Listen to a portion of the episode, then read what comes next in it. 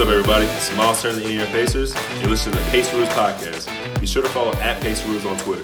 Hello, everyone, and welcome to the Paceroos Podcast, the only Australian N B A podcast with a bias toward the Indiana Pacers. Thankfully, coming to you after a win. Wasn't sure that we were going to be coming to you after a victory. It looked like we were going to drop the third straight close game in a row to the Miami Heat in Gainbridge Fieldhouse. However, in overtime, the Pacers were able to get it done, one oh two to ninety-one. Uh, standouts in that game, Domas Sabonis, seventeen points, twelve rebounds, four assists, four steals, which he was active hands from Domas today. Uh, also, the Rook, Chris Duarte, had a couple of really cool shots. Uh, he had nineteen points, five rebounds, one assist. Malcolm Brogdon, eighteen points, fourteen rebounds. And my boy, Oshae Brissett, eighteen points off the bench. I am very excited to talk about this Miami game. We'll touch on the Charlotte game as well. Um, but Alex, I'll start with you this time. Uh, how good is it to not only beat Miami, but to beat them at home, to beat them wearing gold, to beat them in O T, and to finally win a close one after three attempts? Everything about today felt like a two thousand thirteen conference finals game. Like, it was low scoring. It was ugly as hell. Shots weren't really falling. And as you said, it was a gold out in Indiana, which is always a beautiful sight to see. But uh, yeah, our boy, our boy, Oshae Brissett has been freed. We've been crying for it every episode. People are probably sick of us uh, talking about it. But uh, he, he was so good last year. So it was just tough for me to watch him sit at the end of the bench. And uh, Rick Carlisle said, like, in his post-game interview, he was talking about how it was a mistake not to play him against Charlotte. So, um, you know, it, it, he kind of was forced with Miles's foul trouble, but nonetheless, it was good to see Rick make a little bit of an adjustment. And, man, Oshae came up huge today, didn't he?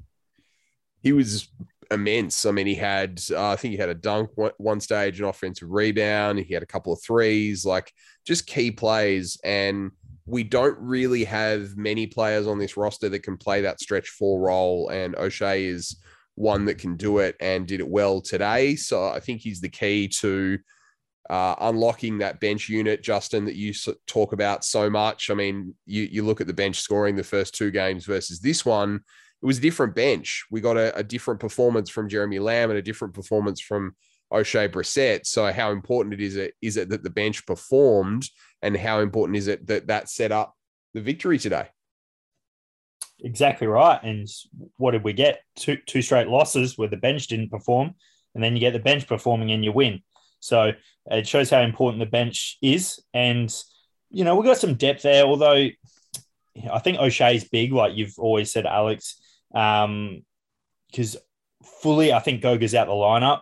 Uh, I mean, Isaiah Jackson even got minutes today, didn't he? So uh, yeah. Obviously we're on a back-to-back and, um, you know, just coming off an overtime game, so minutes were going to be tough. I think Sabonis and the big man logged about forty-three, forty-four minutes against Washington. So it was always going to be a deeper lineup, but yeah, very interesting. It, it's, I think we can't go eight deep and we need to go about nine or ten deep. And um, yeah, that's what Rick Carlisle did today. And I guess that's why we, we won.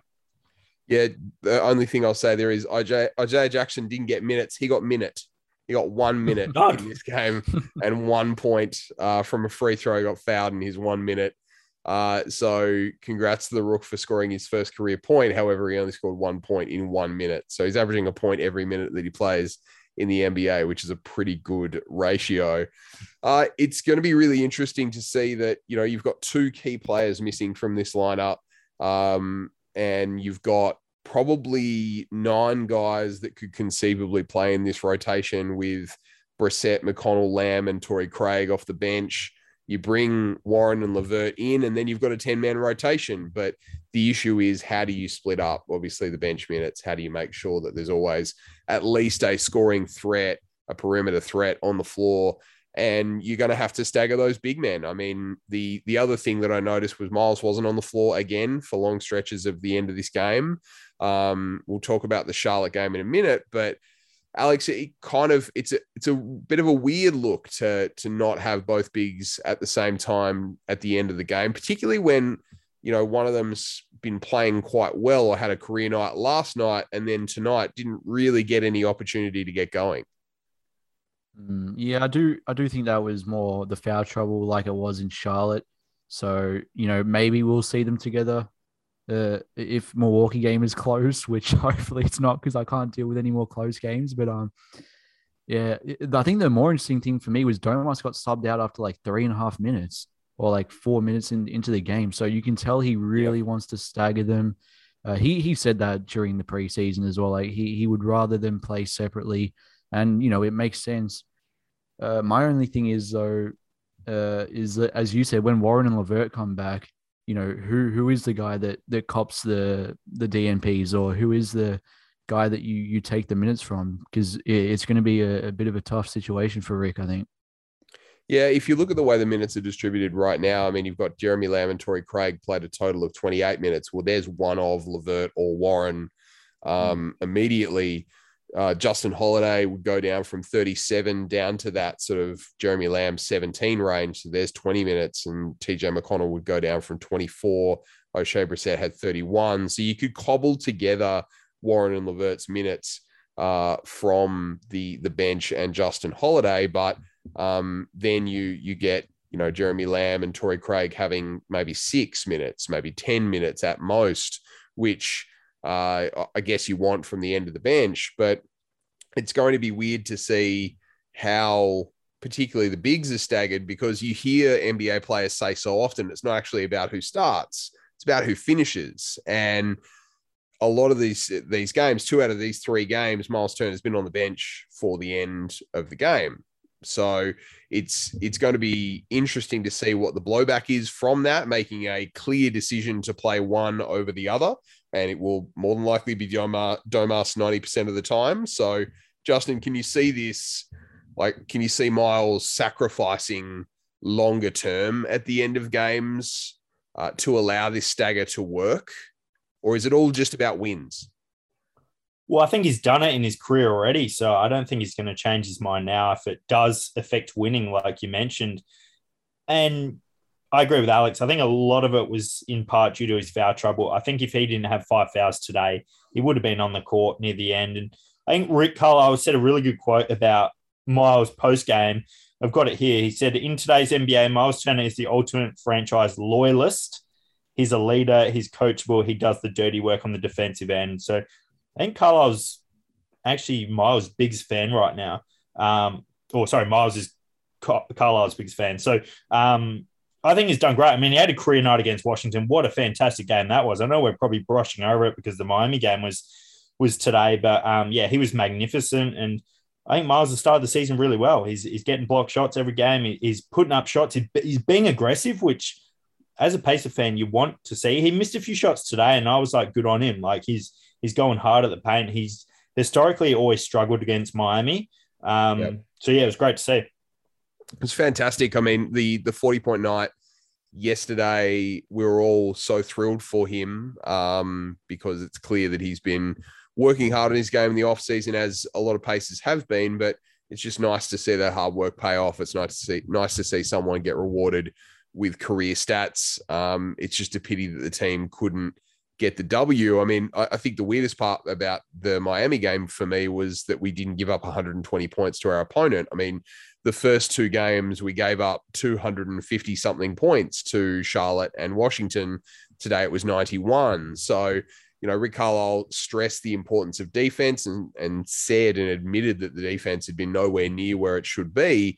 Um, despite the uh, the terrible third quarter today, we only gave up ninety-one points, and that's the sort of total that we need to get. We we still had over one hundred points ourselves. So there just, are um, just promising quickly, signs. Adam, Miami had nineteen straight games of scoring one hundred points, and we we broke that today in an overtime game, and that was their franchise record. Crazy. And, I mean, even like the third quarter was terrible, but nowhere near as bad as the last couple of third quarters have been. We were, out, we were outscored by nine points. It was seventeen to eight. It was ugly, as you say, Alex. That is a early two thousands third quarter box score, seventeen points to eight. That's um, something you'd see in a rec league, but it, it was, you know, not as bad as it could have been. And I think if, as long as we can stay within five, six, seven, eight points of our opponent in the third quarter, losing the third quarter matters a hell of a lot less. It's when you give up twenty-four points straight that um, it becomes a, a minor issue. So I think, yeah, it's, um, it's clear that we we don't come out of these half times with the right mindset, or we don't come out of these half times with the right execution or the right plan or the right approach or the right something. I mean, Alex, this is this is happening too many times for it to just be a coincidence and just come down to circumstance. There's something to these third quarter meltdowns. Oh, for sure. And I'm, I'm trying not to laugh because the fact we got outscored by nine in the third today, and that was good. Yeah. Yep. That shows you how bad we've been in the third quarter of games. And it reminds me of two years ago. I remember a game in Oklahoma. I don't know if you guys remember this, uh, when they were actually good. They We gave up a twenty-four nothing run, identical. Uh, in O K C, we lost that game. And I, I remember game one as well against the Celtics that year. What, remember that third quarter where we had the nine-point lead at halftime? We ended up blowing it straight away. So yep. It's very reminiscent of, of that team, which is weird. Like, I, I really can't give you an answer. I don't know why. It's bizarre. We we almost go away from everything that's working, right? Like, in the Hornets game, we stopped feeding Sabonis. Um, in the Wizards game, I feel like we almost didn't feed Myles enough, like, at times. So, yeah, it, it's tough to explain why, but the Pacers need to, need to find a solution pretty fast, I think. The the key for me across the last couple of games that I've watched, and, and in fact, all three games this season, um, is directly related to who we're missing. And that's that dribble penetration is really difficult without Malcolm Brogdon on the floor. I mean, Chris Duarte tries his guts out to get every possible open shot that he can. And, you know, he he tries fadeaways, he tries open threes, he tries step back threes.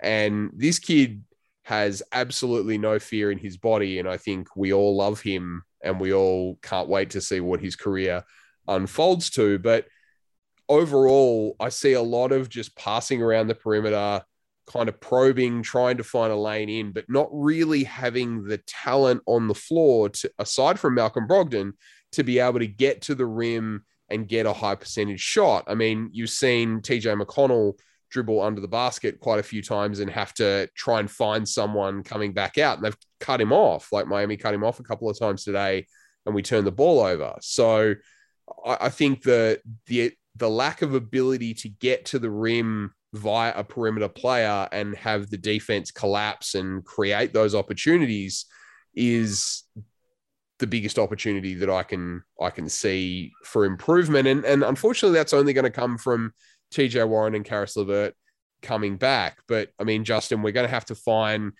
performances like Oshae Brissett's performance, like when Jeremy Lamb hit those three threes in the first quarter, because that's going to be the difference between us winning and losing games. It seems like we can rely on Malcolm Brogdon. He's been fantastic so far this season. He's been really consistent, as has Domas. Uh, all credit to those guys, you know, and Duarte has been quite consistent as well as that third option, but we're going to need one of those other six, seven guys to go off to be able to win a game. N F L fans, hungry for a big win this week? DraftKings Sportsbook, an official sports betting partner of the N F L, has you covered. New customers can bet just five dollars on any N F L team to win their game, and if they do, you win two hundred dollars in free bets. Winner, winner, chicken dinner. It's that simple. If Sportsbook isn't available in your state yet, DraftKings won't leave you empty-handed. Everyone can play for huge cash prizes all season long with DraftKings daily fantasy sports contests. DraftKings is giving all new customers a free shot at millions of dollars in total prizes with their first deposit.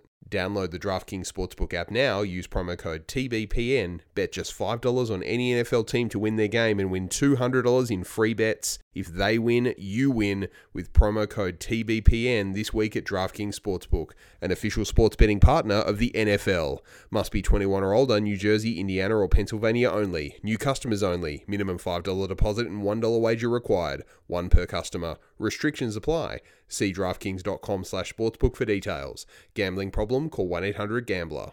Yeah, you're right. And if uh, the listeners remember, I was quite negative before the season started. I, I thought Pacers was going to be a really tough year for them. Um, now, you know, there could have been a high chance we're oh and three after the Miami game, and potentially you'd say oh and four because we're facing Milwaukee next. But I'm a lot more positive after the first three games. I think we can be better than I originally thought. Once Levert and Warren comes back, I suppose having Duarte come off the bench, which is for me the massive factor. Not of him. That bench. Yeah, the, the the bench punch we need. So um, I think if we are fully healthy this year, my expectations are a lot higher um, than just being a tough out. Uh, no, I'm joking there. Um, so, yeah, I mean, Levert's due back in a few days, isn't he? So let, let's hope. I think he was expected to miss the first three or four games. So let's hope, you know, after the Milwaukee game, he comes back. Warren's due a bit later. But, um, you know, let's look at the positive. If T J Warren was playing, Duarte wouldn't be getting these minutes and experience and shots. So, um, yeah, there are positives to take out of it as well. I think even when Levert comes back, you almost, if you're Rick Carlisle, have to treat Brogdon, Levert exactly the same way as you're treating Sabonis and Turner, and that is that you're going to have to stagger the two of them. You need yeah. one of them on the floor at all times to be able to create, uh, initiate offense, to be able to get to the rim. I mean, Duarte is is a luxury at that point as a third scorer in any lineup, but at the moment he's being asked to be a secondary scorer in some of these lineups, which he's performing admirably at that. And as I said, the kid is fearless, but Um, it's a lot to put on a guy in his, you know, third N B A game. It's also a, guy, a lot to put on a guy like we're, we're seeing some some Thibodeau style minutes from uh, Rick Carlisle in, in the Rook here. I mean, he had forty-two minutes today against Miami. Yesterday against Washington, he played forty-five minutes. He's played eighty-seven Jeez. minutes across two games, and they're the second and third games of his career. I, I saw him front rim about four or five jump shots in today's game, probably because he was cooked. But the thing I loved about him was that he kept shooting, and he hit that one uh, deep three that he waved uh, one of his teammates off and just hit it, drained it in, uh, I think it was Tyler Hero's face. And P J Tucker, P J, P J Tucker, yeah. Tucker's face. And it tells you everything you need to know about the guy. No fear whatsoever, full confidence in his own abilities, in his ability to make a long range jump shot. And he, with more conditioning, more seasons under his belt, more opportunities to play against the best players, is only going to get better. I mean, I, it probably uh, people is going to people are going to get sick of us talking about Duarte this season because we're just going to be glowing about him every single episode. But he is. We haven't had a player play this well out the gate since when? I mean, Myles didn't play this well out the gate. Paul George didn't play this well out the gate. Um, I think the, the last rookie to start his first game was Jamal Tinsley before yeah. Duarte. Um, and Jamal Tinsley disappeared off the face of the earth in about two thousand five. So I um, I just don't know. I don't know that you've ever had a, a rookie as impressive since the early nineties, late eighties. Am I wrong?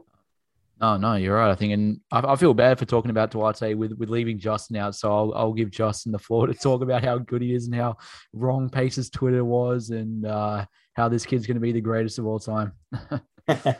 um, I just kind of like Adam as well. I the biggest thing I love about him is just his confidence, and yeah.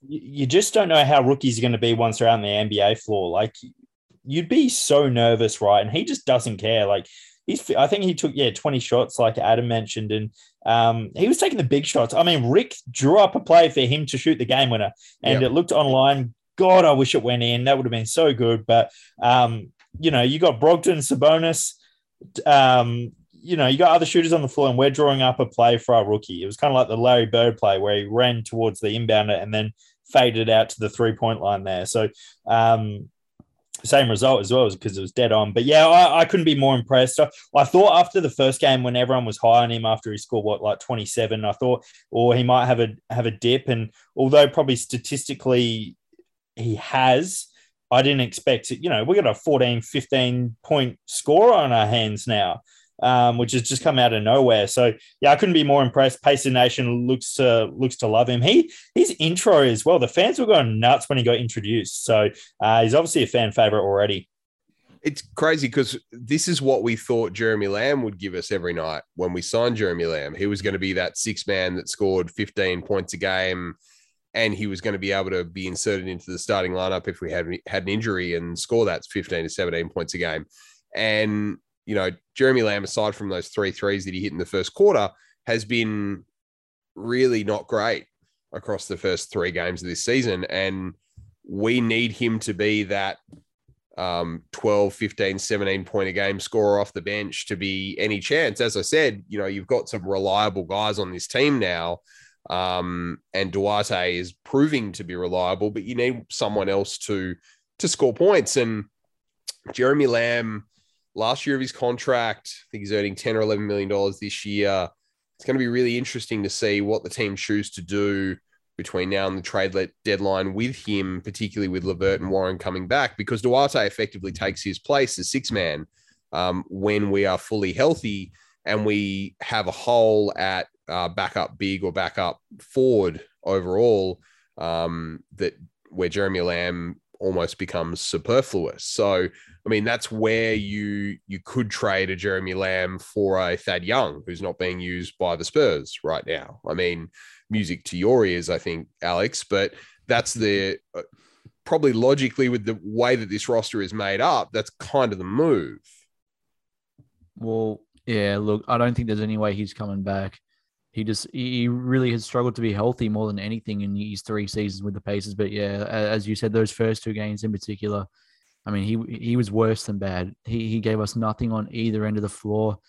And that's where I think you see Levert and Warren being missed the most, is that in crunch time, you don't want to have T J McConnell and Jeremy Lamb standing out there next to each other. Like that, that is less than ideal for the Pacers. So I think that's where it's going to help the most. But yeah, if I'm Jeremy Lamb, I'm looking at Duarte, you know, scoring twenty a night and going, oh man, this kid's going to take my job soon. Yeah, it's uh, it seems like his days are, are kind of numbered. I mean, it, it it just seems like we need another reliable big scorer off the bench, and I guess you can kind of think of Myles as a bench player if if you're going to talk about staggering minutes and and saying that, you know, one of the bigs is going to get time with the bench at all times. So if you if you look at the bench through that prism of, well, one of our two bigs is going to be out there with the bench unit, so just say that it's Domas at center or it's Myles at center, then I guess between Myles and Duarte or Domas and Duarte, then you've got your two, I guess, scoring options with the bench. And then you've got some role players like McConnell, like Craig, like Brissett that can kind of do some things around them, hit threes if they're open, um, you know, set up teammates that are open, that sort of thing. I mean, Justin, if you, if you have, if you consider this bench unit like that with a big Duarte and three role players, is that more appealing to you? Does that make more sense? Yeah, possibly. I think it's still situational game by game. Um, I mean, I think everyone knows that Sabonis and Turner are better staggered. Like if Rick's come in and he's doing it, he obviously, you know, Nate McMillan did, Nate Bjorkgren did it. Now Rick Carlisle was doing it. Like it, it's just a matter of fact. That's that's the way it's going to work. But yeah. um, yeah.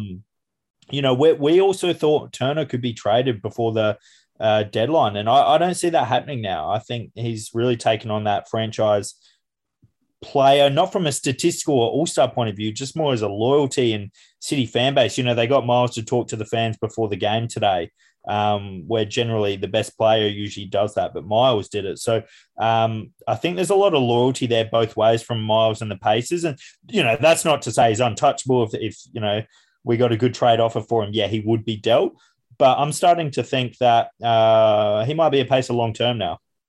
Myles is extension eligible this summer. He's got a four-year deal and he'll have two years remaining. Um, Alex, would you be surprised to see him sign an extension like Malcolm Brogdon did? No, not at all. Um, not for that money, but yeah, definitely. I think that's something that, look, the Pacers have, he's been in trade rooms every single year, so I don't really know how much to buy into it. Obviously, K P said that the Celtics rumors were true. So uh, it, it's just for me, if you do trade Myles, you're giving up so much defensively. Like we're already a terrible defensive team. So if you give up your best defensive player, you're really opening yourself up because yep. you see players are getting beat off the dribble almost every play. Like, and, and Myles is the insurance there. So it would not surprise me at all uh, if he's the uh, first player to get an extension for, for the Pacers, because Warren is a free agent as well. So they got a big summer.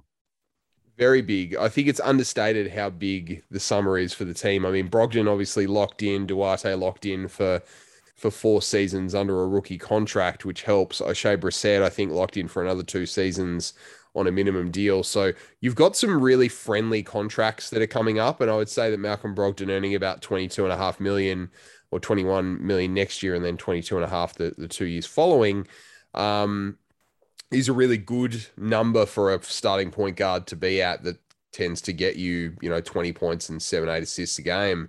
Um, you know, you got Domas locked in, I think, for another three seasons at a really low number based on his capability. And and the Pacers have been pretty financially savvy over the last few years in um, locking up guys to long-term contracts that that are probably a lot less than what they may get on the open market. But um, this summer with Warren uh, expiring, with Turner being extension eligible, uh, with Levert only having, you know, this season and next season left, is looming to be gigantic. I mean, depending on how good Duarte is, he could render one of those wings superfluous, and all of a sudden you're moving one of your starters because you can rather than because you have to, which, Justin, is is the luxury of potentially making a really good draft pick. This is going way down the line, but I mean, that's that's got to kind of be what we're almost hoping for from a cap perspective, because it allows us to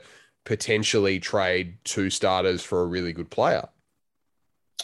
Yeah, I agree. And I was just thinking about this yesterday. I, although we're only three games in and you don't want to look too far in the future and overreact from a few good games, but I think T J Warren's got to worry a bit with his injury history and, you know, he's out of contract. The Pacers are looking at Duarte now and going, boy, you know, who do we want to offer money long-term here? Yeah. Um, I love T J Warren, but, um, you know, if he went down with another injury or something like that, which, you know, touch wood, let's pray he doesn't. Um, I think I'm really interested to see what the Pacers do with T J Warren, because this, this latest injury is costing money. No yeah. matter, you, you know, where, whether it's from the Pacers or someone else, this is well, as much as it cost Oladipo last year, but still yeah, money. Boom. um, or Dennis Schroeder. But um, yeah, um, I'm, that's, that's my biggest interest to see what the Pacers do with T J Warren, because he, he's not going to get that twenty, twenty-five mil range he may have got last year when he was in the bubble. So yeah, yeah it's going to be interesting, but um, this is the problem we want. We want a rookie to uh, perform, because it puts everyone else on notice, I suppose, doesn't it?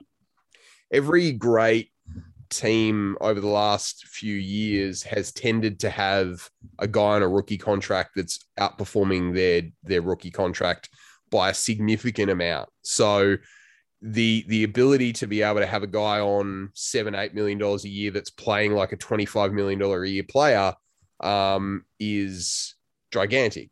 So it will be really interesting to see how the capology of this team evolves and whether they take the opportunity to trade for a superstar, because they are shaping up, having owning all their draft picks, having two bigs and being able to potentially trade one, and then having one of Levert or Warren come back and um, play to their strengths and play well. They're shaping up to have a really enticing trade package for um, any one of a number of superstars that may or may not become available over ben, the next ben six months. Uh, not it, that's I said superstar. Um, all right, my bad. We will. I didn't we will say, wrap, it, boys. We will wrap with this. Uh, we teased last time, Uh, giving away one of our Paceroos FloJo jerseys, and uh, we will be doing so on Thanksgiving. Uh, to enter, all you have to do is attend a Pacers game, home or away, and snap a photo of you with a Paceroos sign and tweet it at us or Instagram it to us. So you've got the Paceroos on Twitter, the Paceroos on Instagram. Uh, tweet or Instagram a picture of you with a Paceroos sign at a Pacers game, and you will go into the draw to win a Paceroos FloJo. We will draw that on Thanksgiving, and that is the show for today. We've got Milwaukee next. We'll come to you after that Bucks game. Good to get a win on the board. Hopefully we can beat the defending champs. We have been the Paceroos. Thanks so much for listening.